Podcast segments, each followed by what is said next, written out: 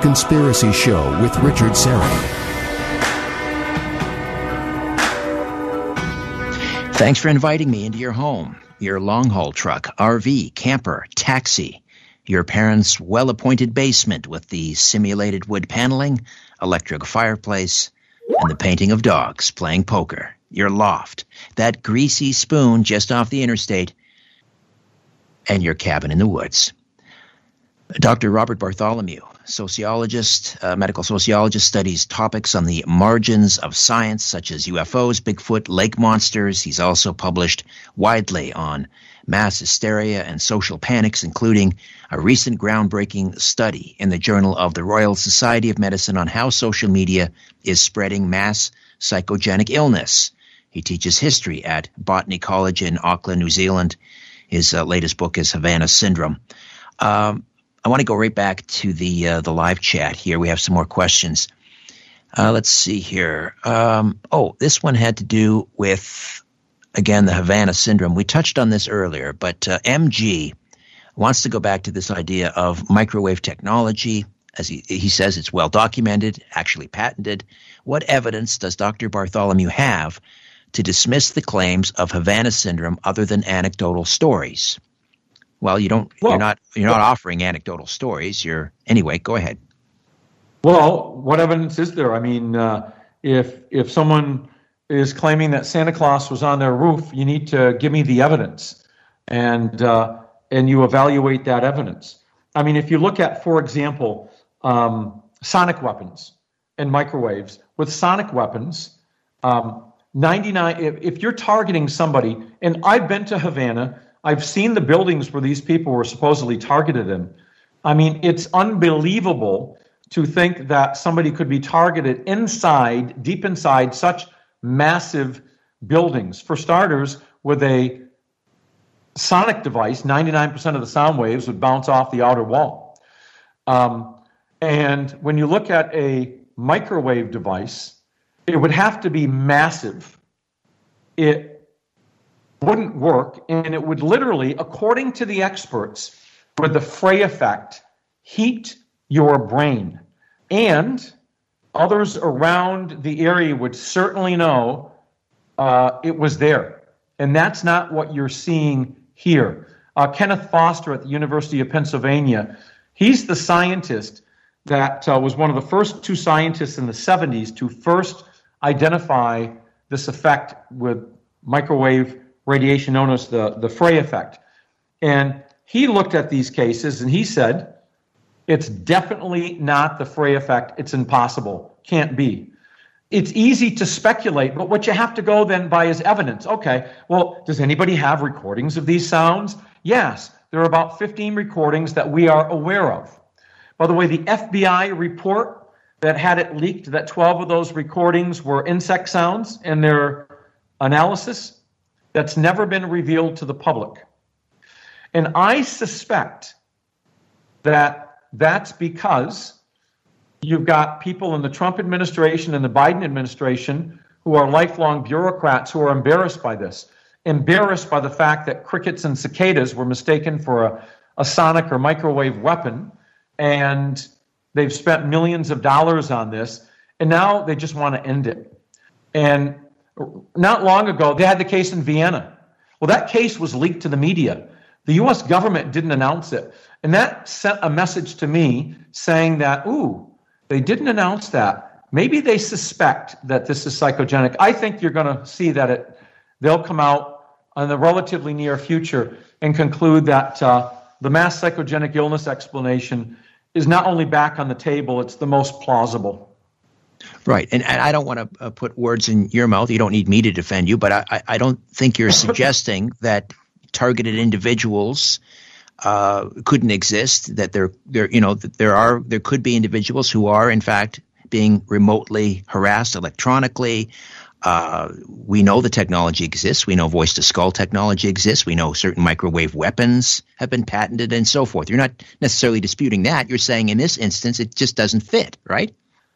Yeah, look, it definitely doesn't fit in this instance. Um, for targeted individuals, I have to be honest with you. I think if if I were a targeted individual, I think you have to be honest with yourself and get a couple of different health assessments just to be sure. And then secondly, I mean, there are a number of people in the paranormal and throughout history that have had visions that appear to be normal, healthy people, that they hear voices. It doesn't mean you're a paranoid schizophrenic. Um, it could mean you just you just process things differently. Um, however, I do think targeted individuals owe it to themselves to have themselves checked by a couple of different uh, independent um, psychiatrists to assess their condition because the consequences of that can be catastrophic if you get it wrong. But I'm not. I, I have no doubt that some targeted individuals um, may have other conditions that we don't fully understand that uh, could lead them to believe that they're being targeted, um, such as the fantasy-prone personality. But I, am you know, I think it's important to be honest, um, and I'm, I just feel a lot better if they got their health checked out. All right, here is a question from uh, Stephen Krafsky. He asks, do you think that Trump derangement syndrome is mass psychogenic illness? No. First of all, I'm not quite sure what Trump derangement syndrome is. I suppose it's the notion that you are ignoring certain facts and tending to believe what you want to believe. I think that's called the human condition. And it's happened forever since we were in caves. And uh, no, I don't. Um, there are a lot of things out there that aren't mass psychogenic illness. And um, yeah, I mean, I just think it comes down to I blame a lot of what's going on on the internet because all of a sudden now you got this massive information technology out there and it's unvetted. And people can claim just about anything and you get followers and you know you have to be responsible. I think the evidence is overwhelming that the COVID shot is uh, AstraZeneca one anyway in New Zealand is safe and effective, although you could die from it. Uh, nothing is totally safe and effective. I could choke to death on a cheese sandwich tonight. Hopefully, I'm not. Uh, but um, the other thing I, I want to mention, and that is during uh, a last couple of segments, you've injected a fair amount of humor. And I think, you know, it uh, I try never to take myself too seriously. I focus on facts. But I think if you're dealing with this material, you have to have a sense of humor and uh, not get too worked up over it. And I've seen that with some, I have communicated and corresponded with several targeted individuals in the United States um, and Canada. And I don't really much anymore. But I mean, the ones that I talk to seem very reasonable. And uh, I'm open minded, but I do think um, it's certainly unusual to have these reports of this happening, and I, I do think it's important to get your health checked out. Uh, Carol Ann, Carol Ann Stacy asks, were the witch hunts mass hysteria? Well, yes and no. The witch hunts per se were a social panic, the belief that there's these witches and demons. However, the absolute belief in witches and demons resulted in clusters of people who believed it um, having outbreaks of mass psychogenic illness, uh, demonic possession, which is found in all cultures, all across the world. And what happens is look, if you've ever seen a case, someone who's in a demonic trance or something like that, um, it looks absolutely real it's frightening, it's stunning. But what you have to realize is that same person, if they're in a different cultural background, for example, in parts of Sri Lanka or India, who work themselves into trances during certain rituals, um, and they want to become a monkey, the monkey god, or um, they want to become a tiger, they will actually, when they go into the trance, go running around like a monkey and then try to climb up a tree or go around on all fours growling like a, a, tiger or something like that. And people get this misunderstood. There's two types of mass psychogenic illness for the most part. There's those in schools and factories, which are by far the most common. They happen in Western countries, and they happen as a result of extreme environmental concerns. It's almost always triggered by exposure to a unusual or strange odor. They have rapid onset and uh, ending. They usually end within 24 hours, and it's over. The victims recover very quickly. The kind like Salem in 1691, 1692 are less common, and they tend to happen in non Western countries where you get an absolute belief in demons and witches. And what happens is the uh, like in Malaysia, uh, a young girl will suddenly fall down in the classroom and start twitching, shaking, go into altered states of consciousness, see ghosts and demons. The nerves and neurons that are sending messages to the brain get garbled under long term stress. And that's what you see in these outbreaks. They happen in Malaysia in the most strictest Islamic schools. And they happen in Malawi and Africa in the most strictest Christian schools. It's the same pressure, long term, unrelenting pressure, all work and no play. You, you're in a boarding school situation, you can't go home at night. And just after a while, it builds and builds, and then one person goes twitching and shaking, and it triggers a number of people in the same group. And before you know it, within three days, you got 24 students twitching and shaking, believing they're possessed by demons. And they'll often bring in a witch doctor, which can work. But the problem is, if you believe it and you reduce the stress and you send the girls home and you spread everybody out. However, the problem is, if you bring in a witch doctor and they say, okay, the demon's gone now, and you get a flare up, then that's bad because then that reinforces the belief that there's demons there and it just it can lead cases going on for months if not years and there have been cases like that. Mike logue asks can mass hysteria be intentionally reversed by the power of suggestion? Yes it can like havana syndrome.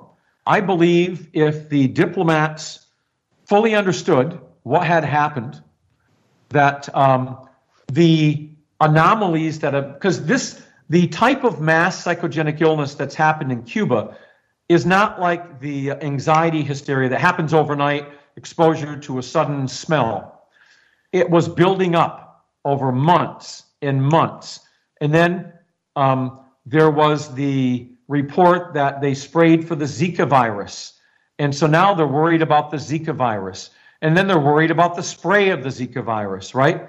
And then you've got the concern that they're under attack by a sonic weapon and the rumor spreading. And then the note that they're under 24 hour surveillance. All of these stresses were the perfect storm and came together, resulting in these more serious symptoms, neurological symptoms.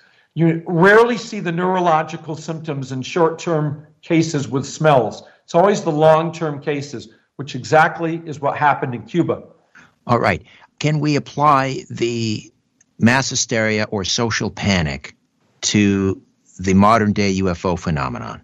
Well, I did a master's thesis on that at the Flinders University of South Australia. Yes, it's more of a social panic. It used to be thought in the 40s and 50s, oh, it's it's mass hysteria. People are seeing flying saucers.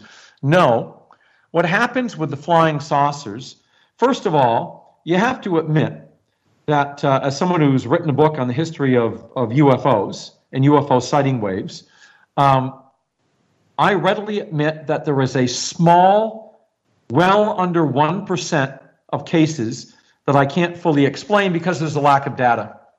And I'm not going to claim I know. But for the cases that you have the data and can look at them closely, they tend to disintegrate quite easily. And so, look, there are people ask me all the time, are there UFOs? Of course, there's UFOs. There's objects in the sky people people can't identify. Technically, a UFO. It doesn't necessarily mean it's an extraterrestrial spacecraft. Um, but when people say UFO, that's what people are often implying, isn't it? Oh, that you've seen a, an extraterrestrial spacecraft. And people have to be careful because to become part of one of the greatest mysteries in the history of mankind, the UFO phenomena, all I have to do on a clear night is go out into my backyard, turn out all my lights, and look into the sky, and maybe, eventually, I will see an object in the sky I can't identify. And I'm part of one of the greatest mysteries in the history of humanity. Um, but most sightings are lights in the night, right? And when you look at these UFO sighting waves that I looked at at my master's thesis, they're almost always triggered historically by the same, same pattern. You get an initial sensational case that would be reported in the press. And then it causes people to scrutinize their environment and search for evidence of some type of otherworldly craft out there, assuming this now the skies have to be pretty clear at this point. And then people also redefine the past week or two of things that they've seen.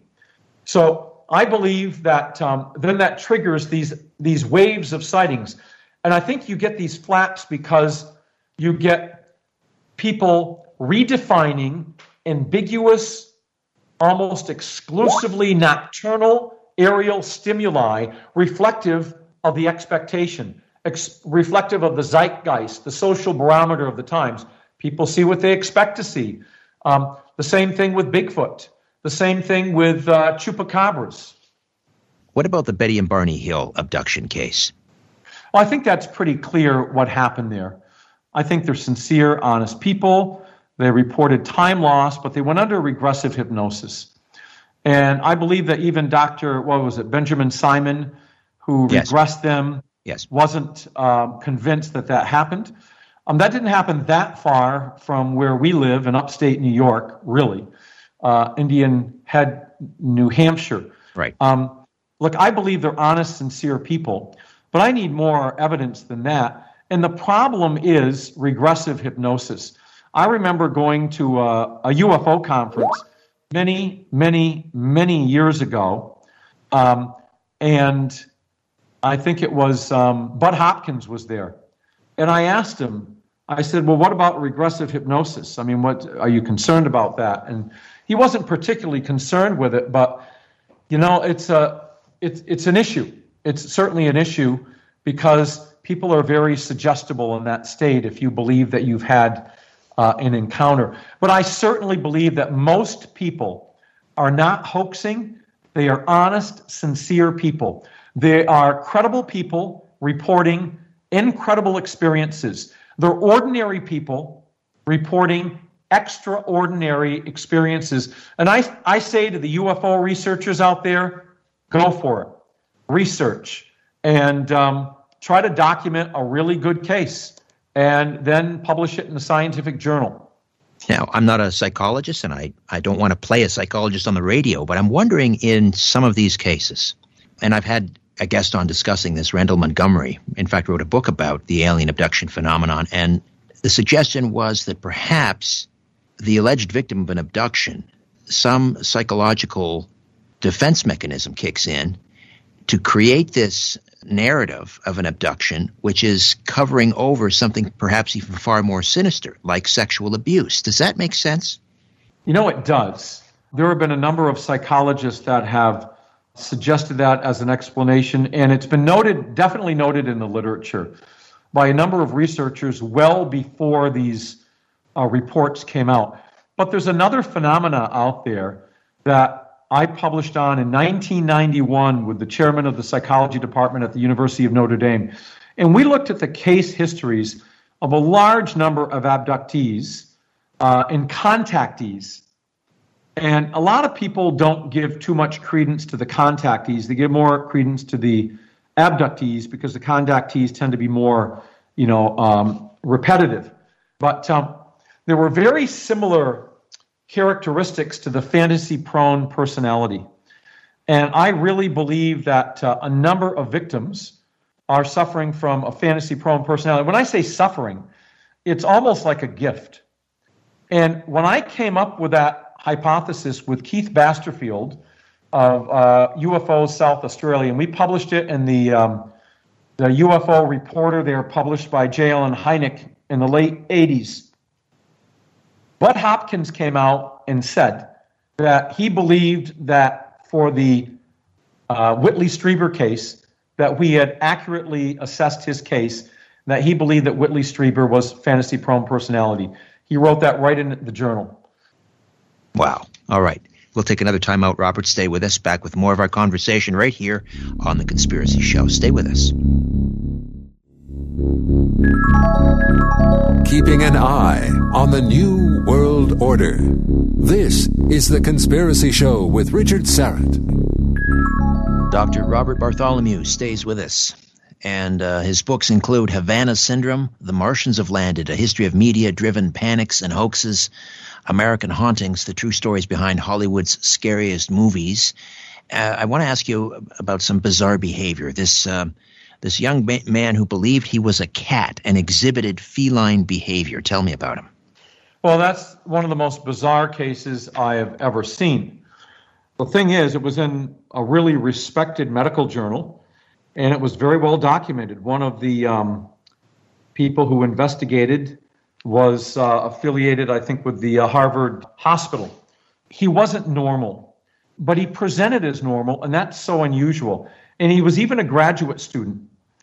What had happened was his parents, at a young age, would punish him by having him chained to a tree outside, and there was a bit of a chain, almost like a pet.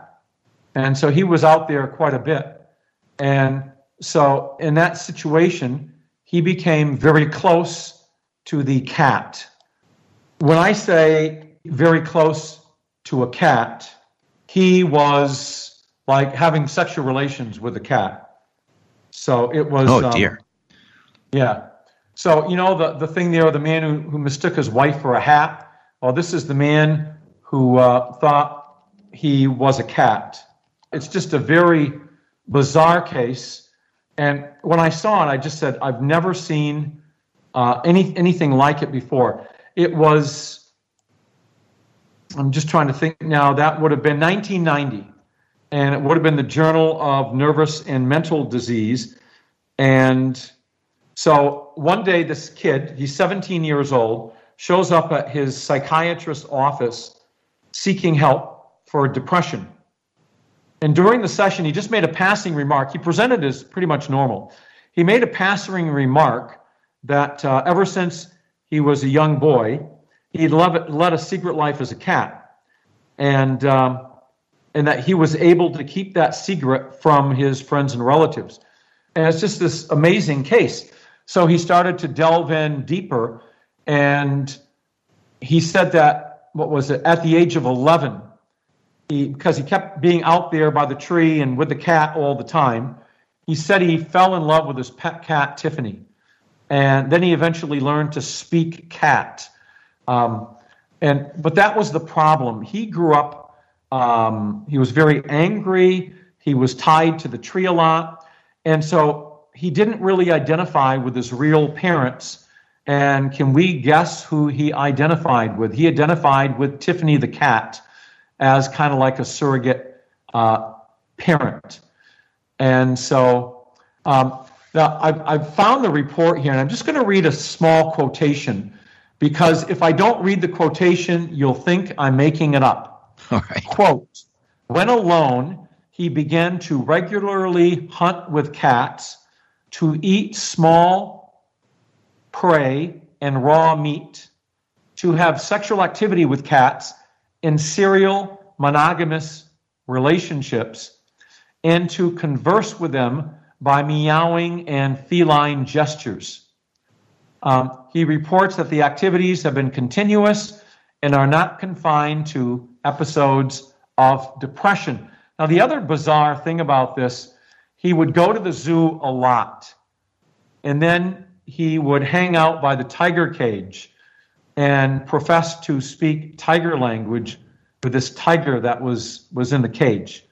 Um, yeah. So then he would collect the tiger hair and bring it home and stuff like that. And um, it was really, really bizarre. And then the tiger's name was Dowley.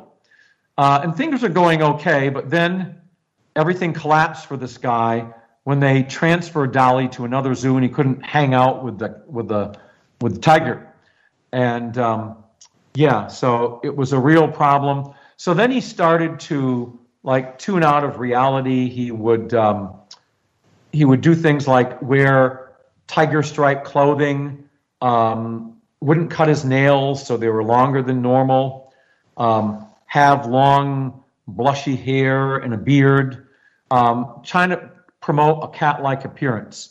Does it have a happy ending? I mean, what, did he receive psychological help? Did he get therapy? Did it uh, resolve itself? He was in therapy, but we don't know the outcome.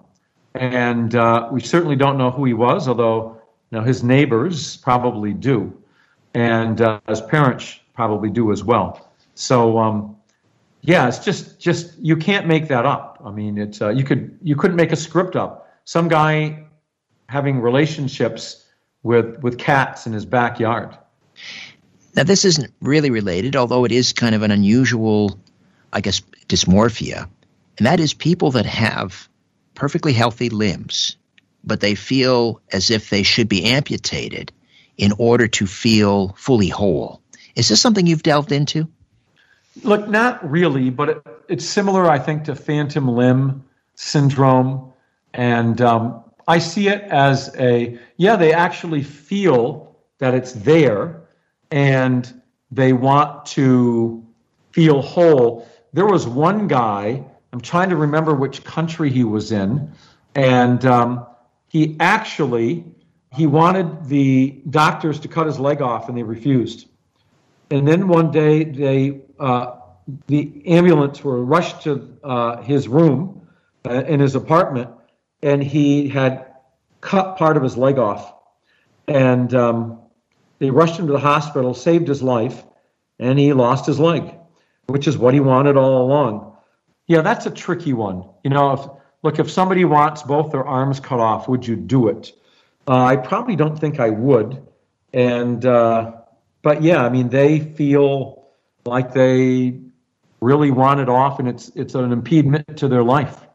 Well, well, the first, I guess, protocol for doctors is first of all do no harm. So I would say that cutting a healthy limb off would be doing harm. How much of these behaviors, dysmorphias, can be attributed to modern living? You talked about the impact of social media. How about just you know living in the in the electronic age, the digital age? Is that making us less mentally healthy? Well, I don't think it's doing us any favors, but it's all it's like anything. It's how you use it and it's often used for a negative. I mean, there are reports of outbreaks of psychogenic tics in a number of places around the world since the outbreak of COVID. And you can clearly see psychogenic tics when you do a scan. And people are reporting these. And I think it's the stress of lockdown, it's long term stress, it's persistent stress. And you know, there's all kinds of situations out there when you're in a situation like that. Throughout the history of the world, people exposed to long term, prolonged stress has been responsible for a lot of different outbreaks of mass psychogenic illness. And some of the more bizarre ones, not the ones where you smell a smell and it's over within 24 hours, but the ones where there's twitching and shaking and altered states of consciousness. And it's becoming more common. For example, in the Le Roy case in 2011, the neurologist noted that in interviewing some of the girls, they were imitating what they were seeing on YouTube and social media in general. And so, if social media allows us now to go away from the group, ordinarily in the past, you had to be in the group to get it triggered, go away from the group and just immerse yourself in watching a video that can potentially trigger something if you believe that you're going to have that. And also the, the actual belief itself. Um, I think the internet's been responsible for a lot of ills in, in the past couple of decades, and uh, it needs to be better monitored. 100%. Uh, when we come back, I want to talk about uh, hauntings and uh, get your take on that. Robert Bartholomew stays with us, medical sociologist who studies topics on the margins of science. Back with more of The Conspiracy Show. Don't go away. Exploring theories, uncovering facts, and offering a different view of the universe. This is The Conspiracy Show with Richard Syrett. Welcome back. Dr. Robert Bartholomew stays with us. Uh, his books include Exotic Deviants, Hoaxes, Myths, and Manias, Little Green Men, Meowing Nuns, and Head Hunting Panics, a study of mass psychogenic illnesses and social delusions, UFOs and alien contact, two centuries of mystery, mass hysteria in schools, and uh, his latest is Havana Syndrome. Also, American Hauntings, the true story behind Hollywood's scariest movies. Let's talk about The Exorcist, supposedly based on a true story and a boy communicated via you know bloody scratches on his body. At one point, the scrawled message read "No school." What can you tell us about maybe some little known facts about The Exorcist, Robert? Damn, that was my one liner I was all ready for. And you beat me to it. Um, I love that. Uh, when he's he's got well, it looks like you're going to have to go back to school. And then about 20 minutes later, he rips open his shirt, and on his chest he's got no school. I think it's a combination of play acting and being in a real trance like state. You know, I think, which is common. You know, it's common with what happened in Salem. Clearly, some of those girls in Salem were experiencing uh, mass psychogenic illness. I mean, it, it's classic what was going on. But here's the thing people say to me things like, and not to get off the exorcist, so th- say things like, oh, but the people in Salem, they were suffering from ergot poisoning. No, they weren't. Because in ergot poisoning, you can't go from being possessed by a demon to being stone cold normal. Is you know people were jumping out of windows. They were uh, they were insane. Basically, I mean they were hallucinating for weeks. Um, they were just literally crazy. Um, if you look at um, some of the uh, descriptions of a um, ergot poisoning outbreak in France in the 1950s, so um, so you go back to The Exorcist, and um, it's you know when I looked at The Exorcist, when I looked at The Haunting in Connecticut, the the Conjuring, and the Amityville Horror, looked at all of these. I'm like, yeah, this is going to be cool. This is going to be fun because we're looking at this and we're just looking at the evidence. And one by one, the cases just uh, fell apart. I mean, in terms of uh, proof that these people people do get appear to be possessed by demons. That's happened since time immemorial.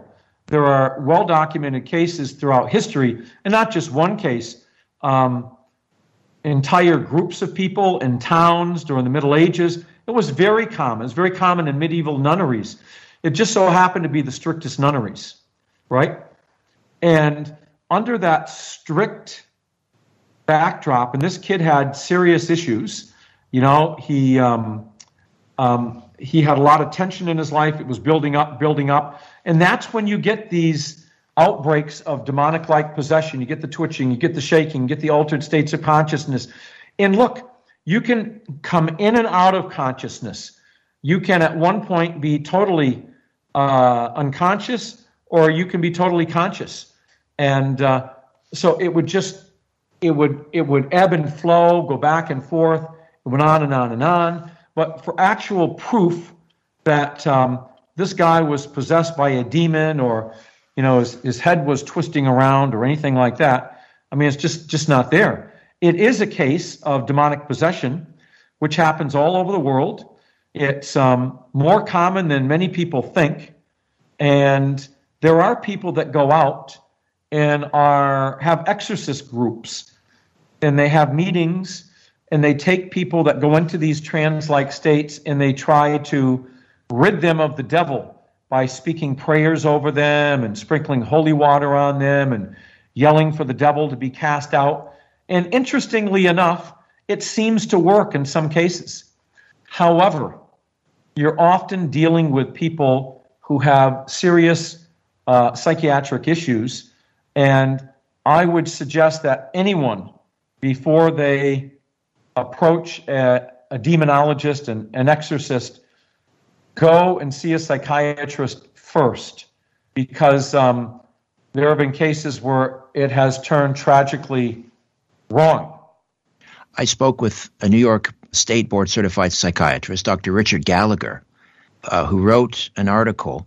It was published in a Catholic uh, publication. It was called An Authentic Case of Demonic Possession. And, and he did a psychological or a psychiatric examination of a young woman. And ultimately, he concluded that it was likely a, an authentic case. Now, you could say, well, that's one person's opinion. He told me things about an encounter with this woman. She knew things about him she couldn't possibly have known. She spoke and suddenly would speak in, in, in a foreign tongue that apparently she had no knowledge of. Um, what do you say to that? Well, the glossolalia, the speaking in tongues, is very common. It's very common in modern day Christianity. I mean, in Toronto, you've had that Toronto Blessing Group. Not sure if you're familiar with them. Yes, yes. Um, and then they kind of mimic back what is being done there. I mean, they're famous for laughing, right? Um, but I mean, you get people uh, making different animal noises as as well. And um, I just think um, the most plausible explanation is the, the scientific explanation here, unless you can come up with something really concrete. Now, it may not fall within any of the parameters of known conditions, but there are unusual conditions out there. We haven't fully understood every condition, and it might be a variation of a condition. And so, just because it doesn't fall in with a particular uh, syndrome that we know of today doesn't mean it, it, it's psychological. And in fact, I tend to err on the side of, of science before I'm going to believe that uh, there is a devil who has possessed someone. All right, another and time. look, the, the other thing Okay, Robert, just hold on to that thought, and we'll uh, pick that up on the other side. Robert Bartholomew stays with us a few minutes yet. Last call to the phones. If you've got a question in the YouTube chat, uh, Ryan will serve that up for me, and I'll read it on the air. Back with more of the Conspiracy Show just after these. The world is being pulled over your eyes. This is The Conspiracy Show with Richard Syrett. And we are back with Robert Bartholomew. Right now, we're talking about uh, ghosts and hauntings, and uh, you, you, have a particular interest in ghosts. I mean, you believe people are experiencing, uh, witnessing something. Do you have any thoughts as to what well, they well, are experiencing? There's no question there are ghosts. People ask me, "Do you believe in ghosts?" Yeah, there are ghosts, just like there are UFOs. The question is, what are the ghosts? Is it something from the human mind? Or is it some type of physical um, afterlife? And we have to be careful because, as Carl Sagan said, wherever we have strong emotions, we're liable to fool ourselves. Um, I've often asked basic questions like, okay, logically looking at it, I definitely want to believe in ghosts. However, I think to myself, okay, well, if ghosts are real, how come they're seen with clothing? Like, how come a ghost has clothes? Why is that? Why isn't it just like the spirit or something like that? And look, my brother, Paul Bartholomew, is a well known Bigfoot researcher and author in upstate New York. And, um, you know, we have debates on this all the time. Um, you know, I'm the sympathetic skeptic. I need to see the dead alien or the dead Bigfoot in front of me. And he's like, well, maybe I'll say, Paul, well, how can you explain Bigfoot? They don't find the body. Well, maybe they eat their dead. I'm like, yeah, maybe they do, but I'm not buying it. Um, so with ghosts, he did not believe, say maybe they eat their dead. you mean maybe they bury I their dead? I have to say he did. He said, no, he said maybe they eat their dead. Okay. And I'm like, right. okay, because I was saying.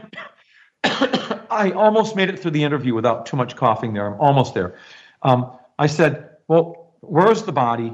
I want to believe as much as the next person. Where's the body? Where's the fossils? Where are the bones? Where's the DNA evidence? And I wrote two Bigfoot books with my brother, and I'm the sympathetic skeptic, and he's the the believer.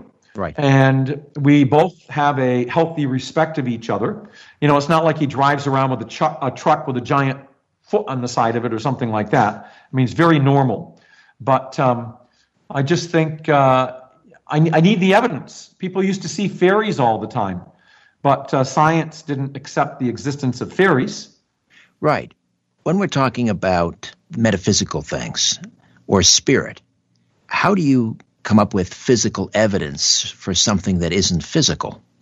Well, that's a good question. I, I, you know, I don't know. I, I, I need to see some type of concrete evidence, though, that that it's there.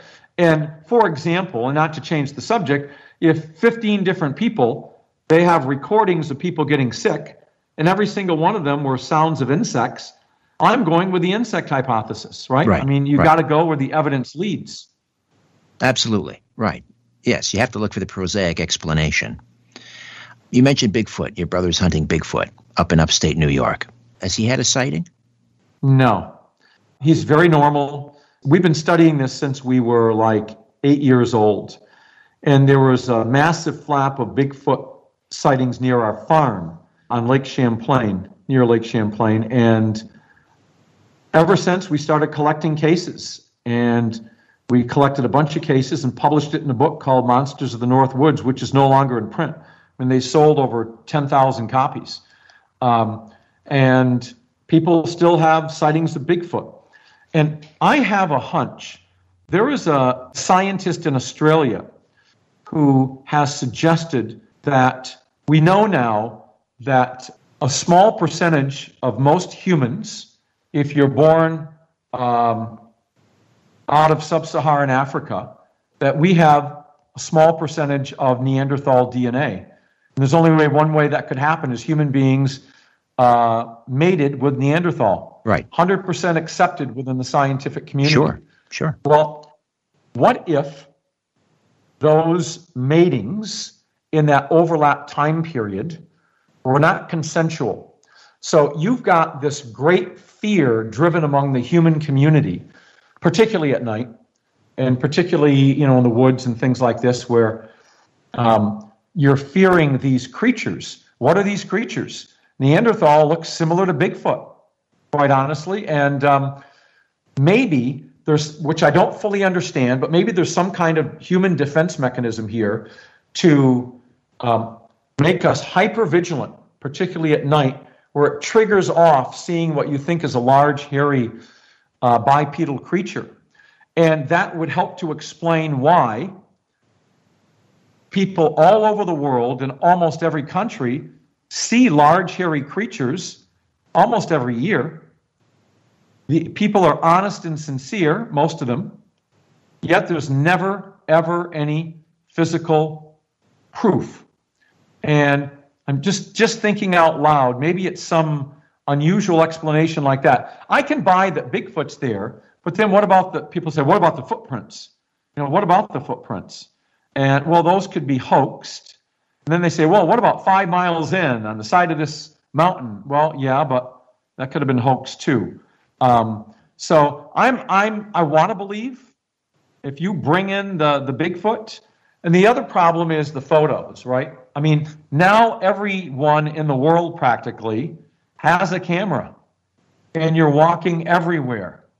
Where's the photo? Yes, there are some photos online.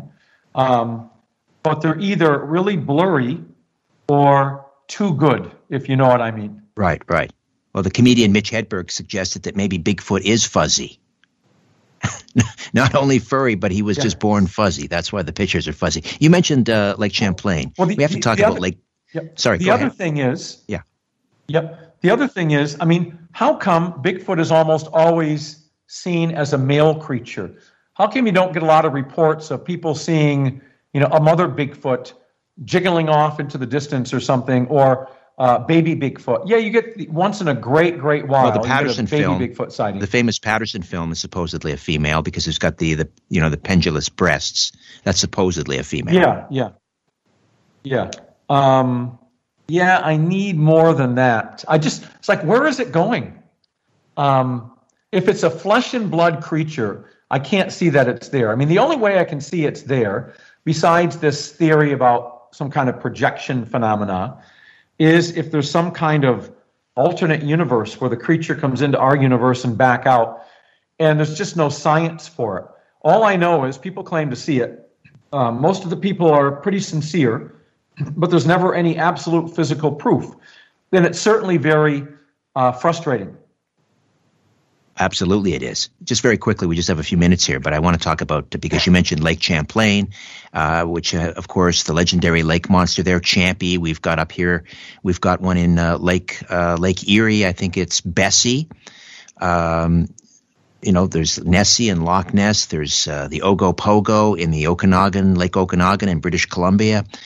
Is it possible that these are some previously, you know, unknown species or, or a, leftover from prehistoric times? What do you think? Uh, what is Champy, do you think? Well, I'd like to believe that it is, but if it is, there would have to be a community of them of a roughly 35 creatures. That's according to people from the Smithsonian. So you got to have a living, breathing community. The most likely explanations um, are that it's a Zeuglodon, a form of primitive whale. The other explanation, and that was by Roy Mackal at the University of Chicago, he proposed that based on the sighting descriptions. Then the other uh, hypothesis is that it's a plesiosaur. Right. Um, here's the problem these creatures need to come up for air. And every so often, the lake freezes over entirely. Although with global warming, it's not quite as bad as it has been. Um, how are these creatures surviving? The other thing that I've noted is when you plot out the sightings, they go in bursts. And I think what's happening there is you get initial sensational case. Now, people are scrutinizing the lake for other cases where ordinarily you wouldn't be paying attention. And they're more prone to reporting something that's out there. There's all kinds of things it could be uh, mistaken for. Um, so, I mean, here in New Zealand, we have the Waikato River. In the 1890s, people were seeing giant crocodiles in the Waikato. They don't anymore. What I think was happening is, if you go back and look at the reports, they're seeing seals back to back coming in from the ocean. But, um, you know, human beings are very susceptible and open to making mistakes. I mean, all you got to do is watch a football game and Referees are trained observers. They practice all the time. They have excellent eyesight, yet they constantly make mistakes and they got to go back to the video. And so is yeah, Champy a, a sturgeon? Is, a stur- is champion Champy a sturgeon, a large eel? Oh, look, it's a combination of things. Um, the number one candidate is a sturgeon. I mean, a sturgeon is long. It looks like a, a prehistoric creature. And uh, if you've ever seen a sturgeon, oh yes, uh, in the water, I mean they can be scary. Absolutely. Listen, uh, Robert, we we are out of time, sadly, but I want to thank you for hanging out for two hours, all the way in New New, uh, New Zealand. And uh, I appreciate. I know you're not feeling 100, percent but you acquitted yourself uh, wonderfully, and thank you so much for this. look, thank you very much for being on your show, and um, take care. All right, Dr. Robert Bartholomew. Check out Havana Syndrome. Controversial, but intriguing. All right, that's it for me. Back next week with a brand new show. In the meantime, don't be afraid. There's nothing concealed that won't be revealed, and nothing hidden that won't be made known. What you hear in the dark, speak in the light. What I say in a whisper, proclaim from the housetops. Move over, Aphrodite. I'm coming home. Good night.